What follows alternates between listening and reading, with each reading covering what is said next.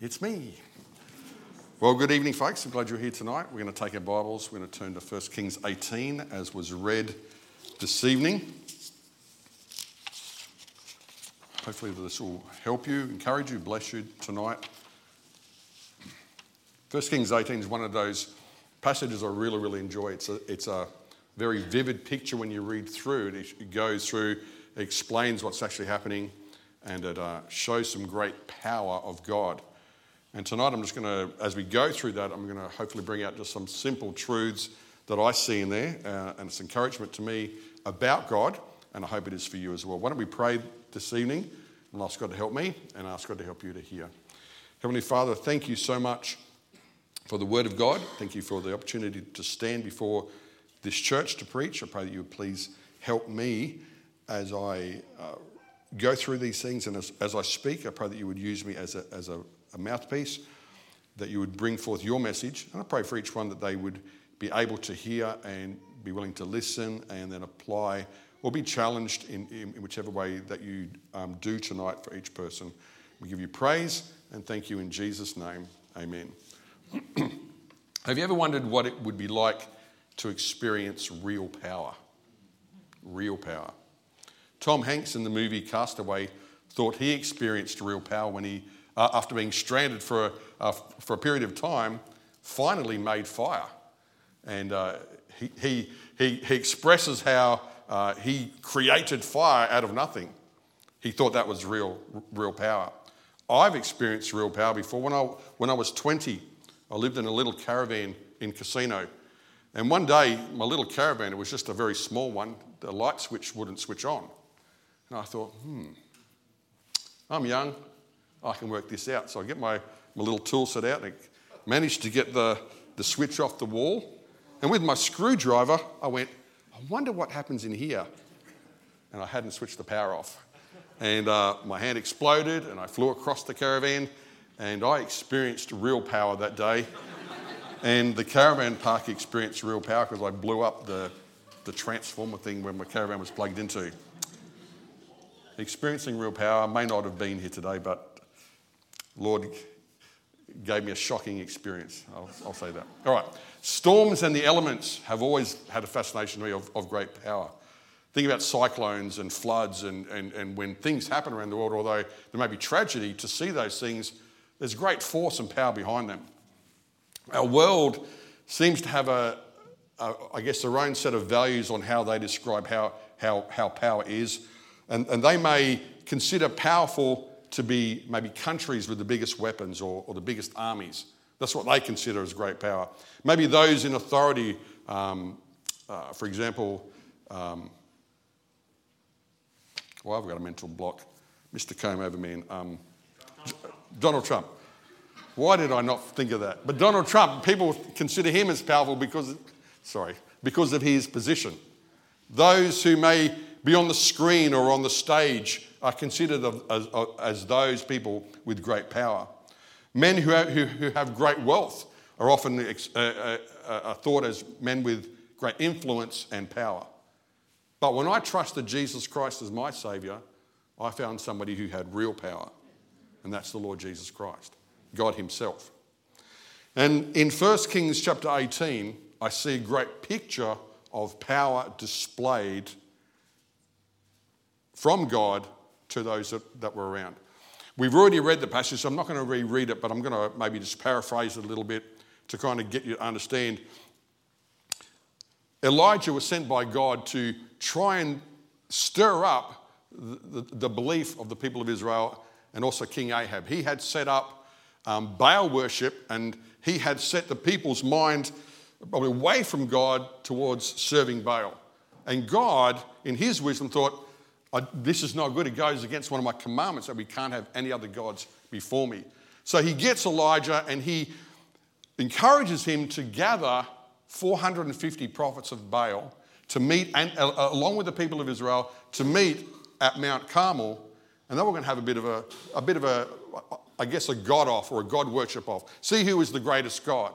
And so the people gathered together, and, and Elijah goes through this motion and he and, and he tells the prophets of Baal, he says, We're going we're to build an altar, each of us, and we're going to put our sacrifice on it, and we're going to see whose God it is that can burn this sacrifice without any fire under it. And whoever answers, whoever actually does that, we'll all agree that they're the true God. They're going to be the God that has the great power. And the prophets of Baal thought, well, well that's, that sounds fair enough. We know our God's pretty good, and, and we serve a, a, great God. We serve idols, and, and I'm, I'm sure they've always helped us. And Elijah allows them to go first.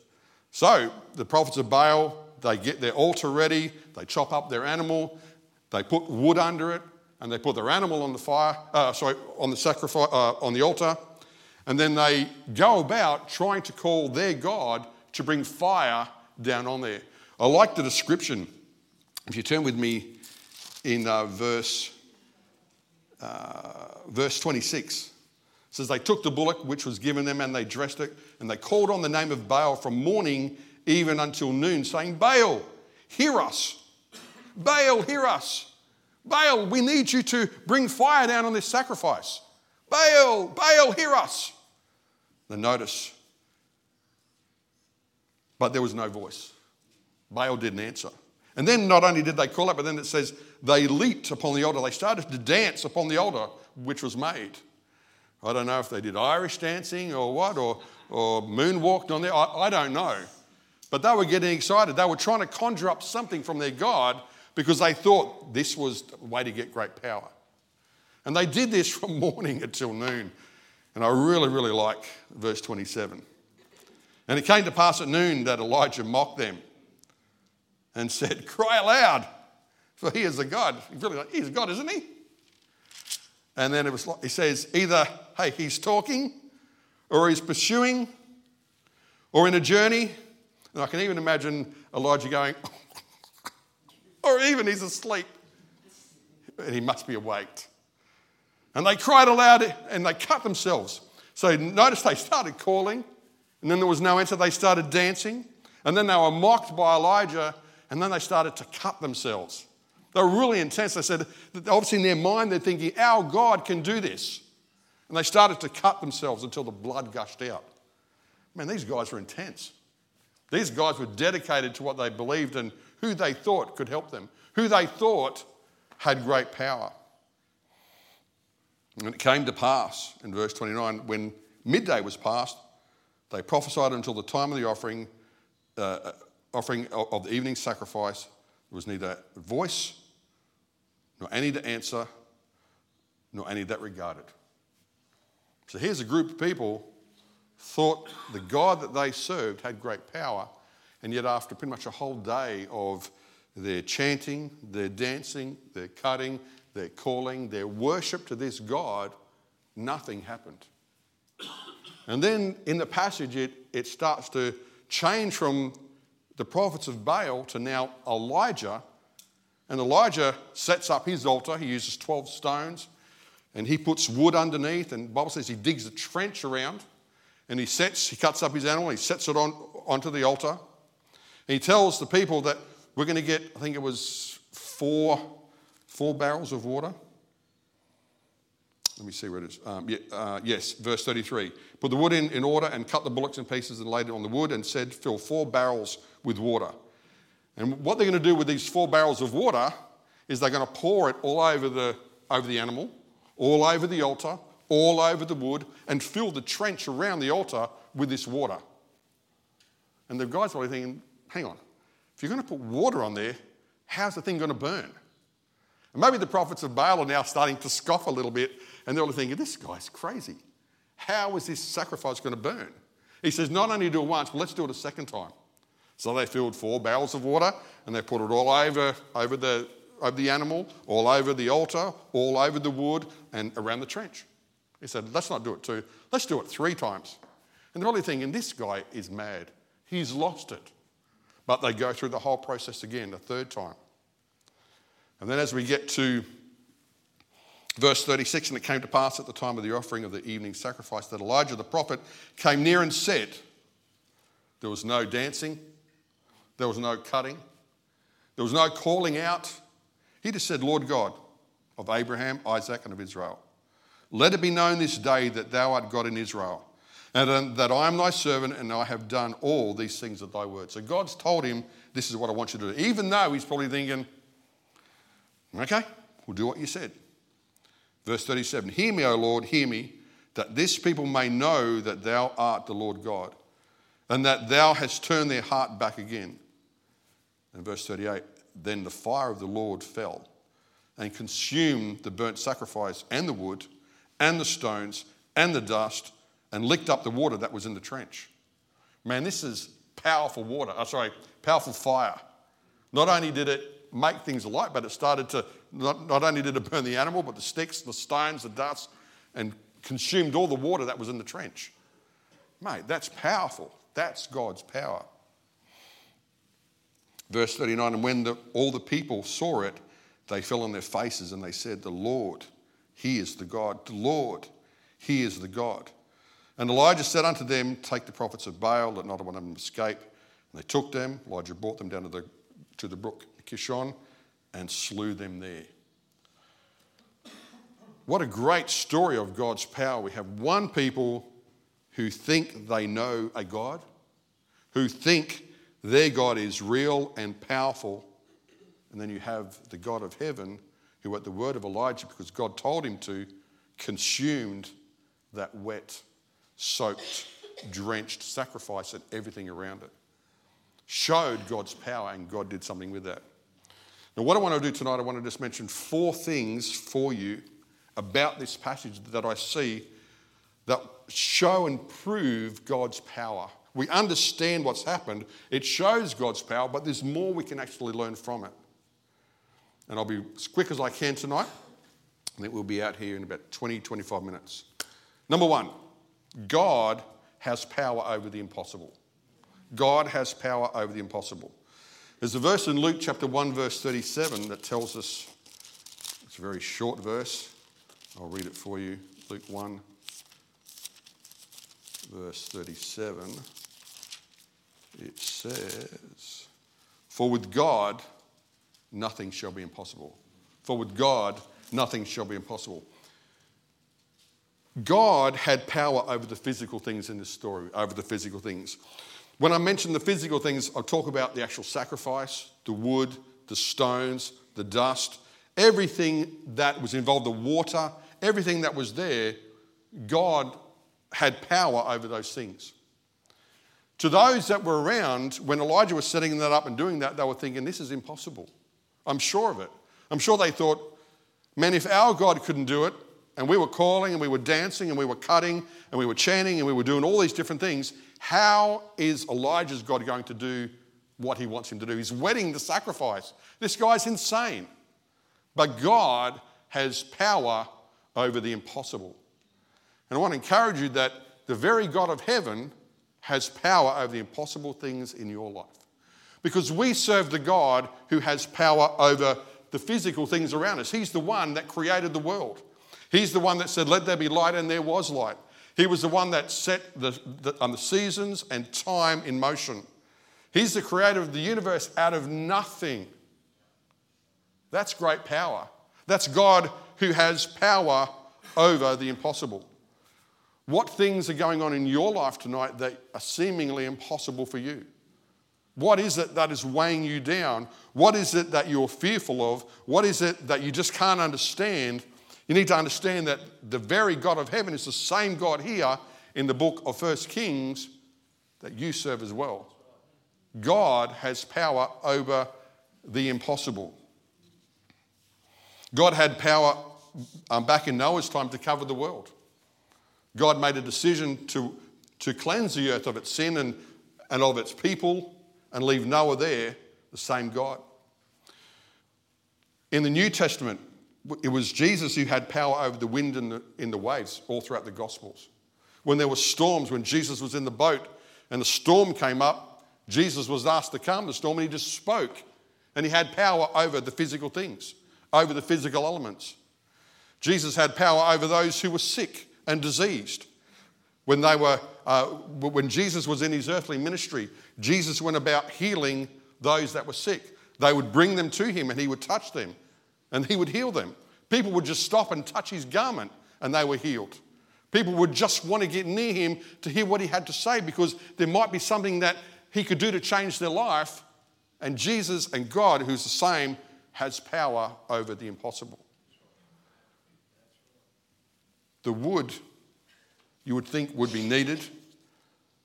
The, the sacrifice was needed. The stones were there to hold it all together. But it's the water that puzzles me. That seemed to put the impossibility to it. To call down fire from heaven anyway seems impossible, but to drench it just kind of showed, proved God is really who He is. And I want to encourage you tonight, no matter what you're going through, no matter how hard it seems, no, no matter how challenging it seems, we have a God who is, has power over the impossible. When we look back through our life, I'm sure you can think of times when God's helped you, God's kept you from safe and harm, God's been there for you, God's done those things that we now look back and we go, I can actually see God's hand of working over the impossible things in my life. So that's number one. Number two, God has power over the invisible. Ooh, the invisible things. What I mean by this is that why did God do this? Why did God set up this, this challenge, this cook off, if you want to call it, this flame off, whatever you want to call it? Why did God do this? For those that are around, they were just like, it was, okay, it's just a challenge. And maybe I don't know if Elijah understood it all, but he was following what God wanted. But God seemed to be working. Why was it on Mount Carmel? Why was there 450 prophets? Why there was only one prophet of God? Why did all these things come to pass? It's because God was working in the invisible area. He was working in the things that we just can't see, is what I'm trying to say. God had it all planned out, what was supposed to happen for a particular purpose. God didn't, God didn't want to just have this, this um, cook off because I want to show that I'm better than the other gods. The whole purpose was that the people's heart would be changed back towards God. It wasn't just to, to boast that, hey, I'm God and hey, I'm better than everyone else. and I'm really powerful. It was to, there was a reason for it to make a change. The people were doing wrong, and Elijah was told what to do, and he's probably thinking, I don't understand, but at your word, God, I'll, I'll do these things. Did you know that God is ever working in the invisible areas of your life to do something in your life, to get you to a point to make you different, get you to a point to work, to work through a few things. Classic example is when you think back of Joseph's life, all the bad things that happened to him, with his brothers being sold into slavery, being put in prison, going through certain things. When you, when you go through the story, God purposed God allowed those things for, for the end result that when there was famine, Israel could be fed because Joseph was in a place looking over things. And even Joseph, he said, he himself said that his brothers meant those things for evil, but God meant it for good. God was working even through the horrible things that Joseph had to go through to get a result at the end. And God has power over the invisible things. When things are not going well for you, or, or there are things that are challenging in your life, understand that God has power over that. And God may be allowing those things to get you to a point, just like the people in our story, that they'll understand that their worship of Baal is wrong. They're on the wrong path. Somehow, through Ahab, they've started to, to follow the wrong path. Seems a very dramatic way to do that, but that was God's choice. God was working through that. You need to understand God has power over the invisible things of this world. I like in the Gospels when, um, let's, let's have a look in Luke chapter 8. There's, there's another story that I, that I really like where God has power over the invisible things, things that we can't control. Luke 8, We'll have a look in verse 26.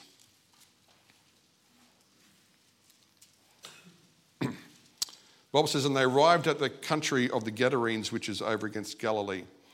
And when he went forth to land, there met him out of the uh, there met him out of the city a certain man which had which had devils long time, and he wore no clothes, neither abode in any house but in the tombs. He's a madman, naked, didn't live in houses, lived in the tombs, where the, or, or, or the cemetery. When he saw Jesus, he cried out and fell down before him, and with a loud voice said, What have I to do with thee, Jesus, thou Son of God Most High? I beseech thee, torment me not.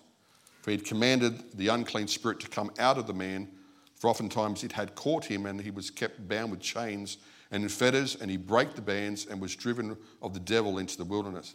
So here's this man, he, he's, uh, he's been naked, he lives amongst the tombs. Often he's been, people have tried to help him, chain him so he wouldn't hurt himself, and he breaks chains. He's uncontrollable.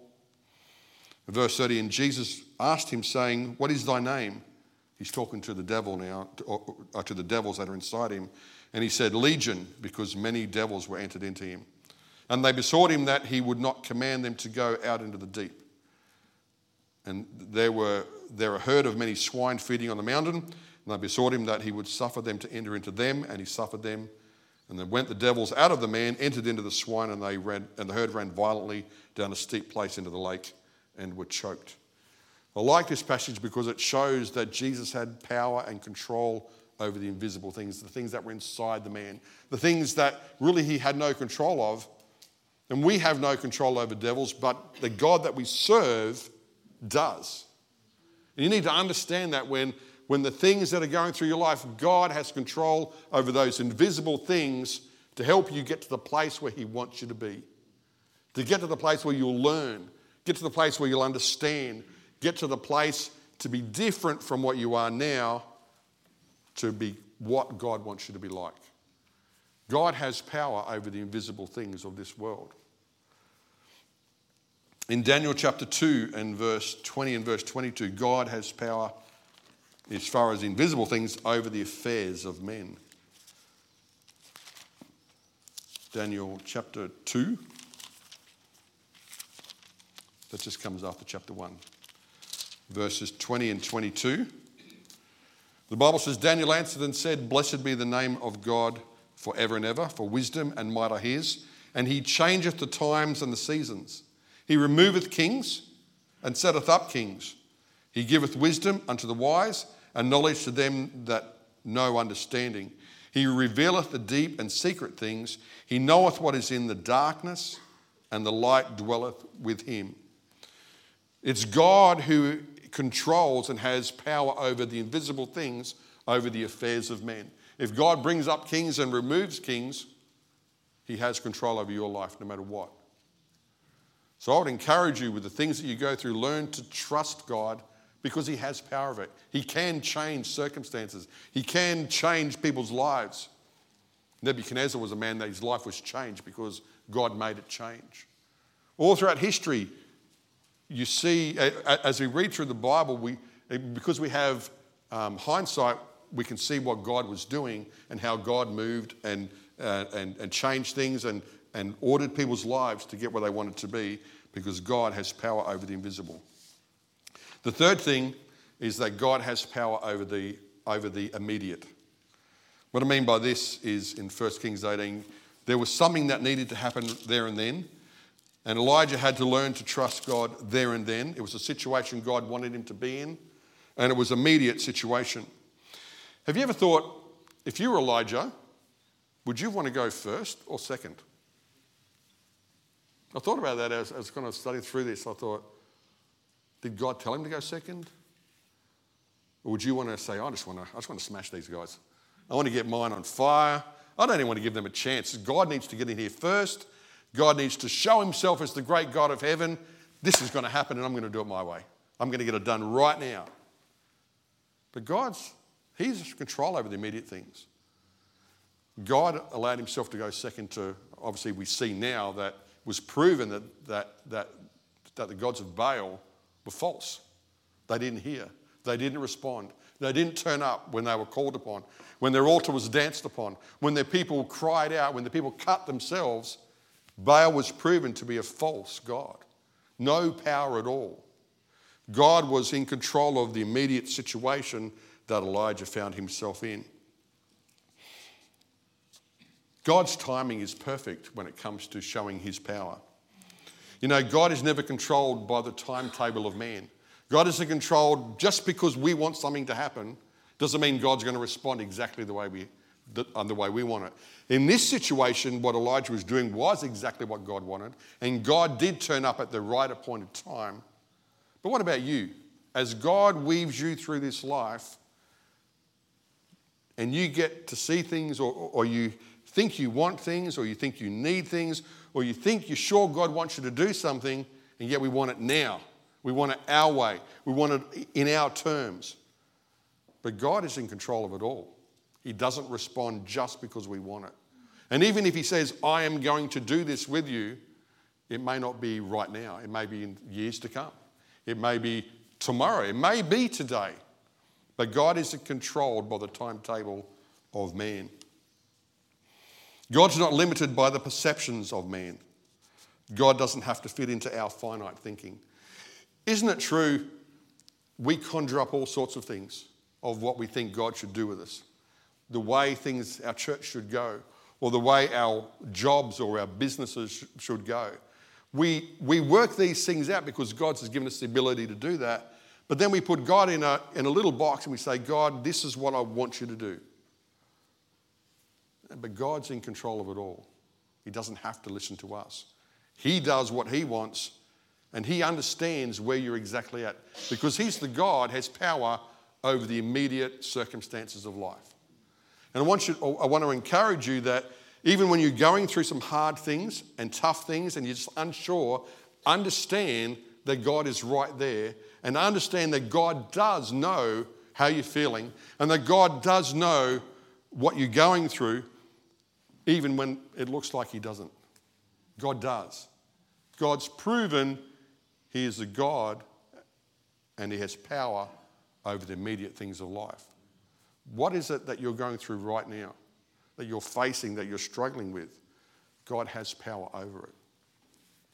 Told you I'd be quick tonight. And last one God has power over the internal, or power of the internal. And what I mean by this is, I think about what Elijah did, and I think about me. And I think if God asked me to do what he did, I don't think I could. You think about it. God says, Paul, I want you to build an altar. We're not going to light it in front of 450 people, or uh, obviously 450 of those who are in opposition to me, and the whole church here. And I say to you guys, God wants me to build an altar, and I'm going to call God to burn it. You'd be thinking, man, you need to be stoned, mister. You're crazy. God wouldn't do that. But something, God was working on the inside of Elijah to give him enough faith to say, this is what God wants me to do. Even though it sounds absurd, even though it, it sounds impossible, but this is what God wants me to do. And God worked, has power over the internal parts of our lives where we go, okay, God, if that's what I'm supposed to do, I don't understand it all, but Elijah said, I'm just going to, I'm going to go and do that. And Elijah put steps in place, and Elijah became very confident in the end that God was going to do something, especially when he mocked the others. Can you imagine that? Mocking the others in your, whether in your human thinking, hope this works for me, because I'm going to look pretty stupid if it doesn't. That's what I would think. I think, man, why, why, why would God want me to do this? I'm going to look like a, a fool for doing this. But God helps put action to our, into faith. Elijah spoke up without being scared of the others. I think about Daniel when he was, uh, uh, when he was told not to pray three times a day like he normally did. Something inside, God had an internal working in him that said, I have power over everything. Power enough that you can be confident in me. And the Bible in Daniel tells us that Daniel continued to pray three times a day, even though it was against the law now to do it and God used him and God blessed him. God has power over the internal things. I think about David when he stepped forth in the presence of Goliath, another almost seemingly impossible thing. There's a feat that, that needs to be dealt with, and I believe God will help me in it. And although it's an impossible thing, seemingly, I'm going to fight a giant, and I'm not going to take any weapons out except a sling and some stones. I can't take the armor, I can't take the sword because I haven't tested it and tried it. But I believe God will help me And for me, if it was me, I'd be just cowering behind the rocks with all the other army men of Israel, if it was me. But something in David, God started to work, and God said, David, you can do this. And God had power over the internal fears and torments of Daniel, of David, of Elijah, of many men throughout the Bible, many men throughout history who, who went to the mission field and, and sacrificed their lives and died without, without fear, who were burnt at the stake, who, who, who were killed in the line of serving Jesus Christ. But God did something in those men because God had power over their internal fears. It's scary doing things for the Lord, for the Lord Jesus Christ. But God can have, God does have power over that if we allow Him. God will put action to our faith.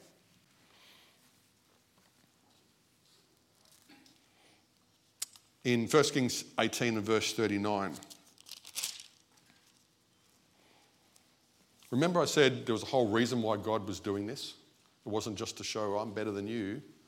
There was a whole reason behind it. There was a purpose that God was trying to change the internal mindset or the eternal heart of those that were there. Let's have a look at verse 39. After all this, when the people saw it, something happened. God did a change of heart. They fell on their faces and they said, Did they say, Oh, Baal, we still believe in you, we still trust you? No. The Bible says, The Lord, He is God, the Lord, he is God. And when I picture that, I kind of see these people really bowing down and they're crying, God, you're real.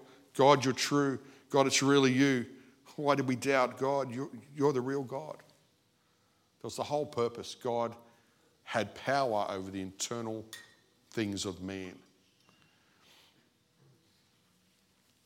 And God works in your life because He wants to change you. People were moved to believe when God showed his power.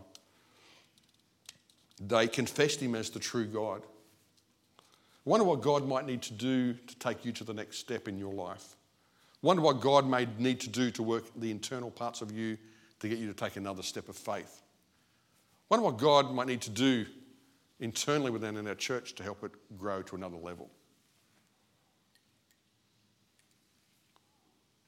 God is the true God. If we believe this passage, I mean, I read it and I, I don't know about you, but especially with stories and stuff, I picture things that go on and try and imagine what it would be like and maybe even pick, put myself in that and think, wonder what I would do in that situation. Oh, I couldn't be like Elijah. I, I would run and hide. I wouldn't, I wouldn't do what he's done. But God is working and God has power over all those things. And that's an exciting passage. That's just one of many. How God works and works and works. We need to take the heart, we need to take to heart the same heart that Elijah had and, and served and witnessed with great power.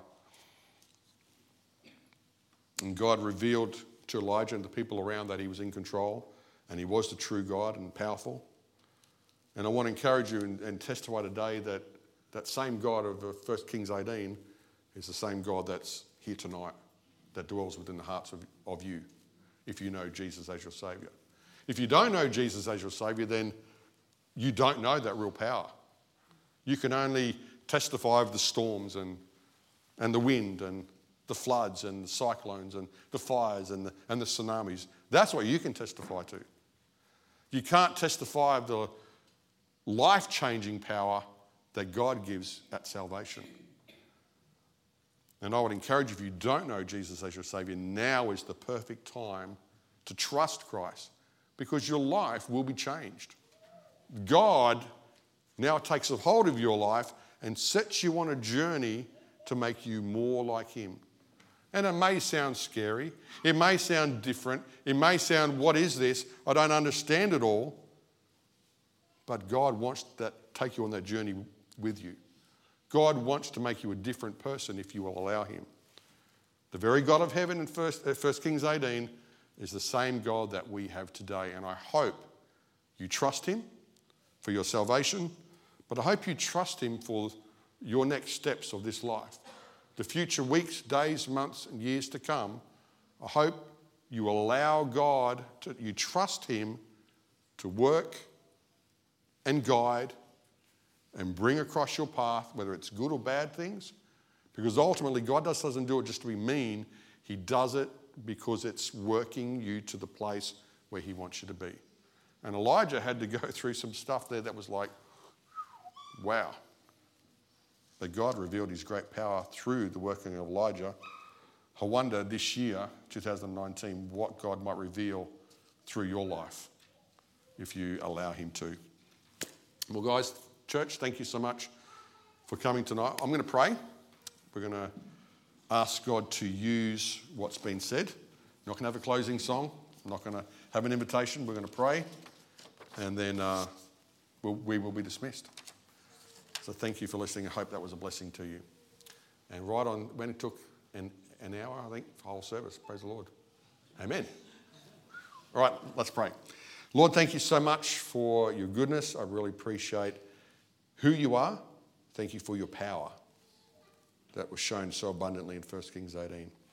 Please use the things that has been said tonight, the verses we looked at, um, not what I've said, but what the Bible says. May use that this week to encourage somebody, to challenge. And Lord, I really pray if there's anyone that's not saved here tonight that would like to know how they can become a Christian and experience the real power of God, then I pray that they would be bold enough and brave enough to take that step just to ask. And I believe, Lord, you will save them. Please bless this week again. We pray for our pastor, for Cassie, Pastor Shemish, and, and Mrs. Shemish. We pray that you will please help them use them, especially in this concentrated time over this weekend and in the days to come. Please help them as, as, as they preach, as they teach, um, as they try to be a blessing. I pray that you'll bless them and help them. And we commit them to you. Thank you in Jesus' name. Amen. Thank you, church. You're dismissed. Enjoy. Come back Wednesday night. Um,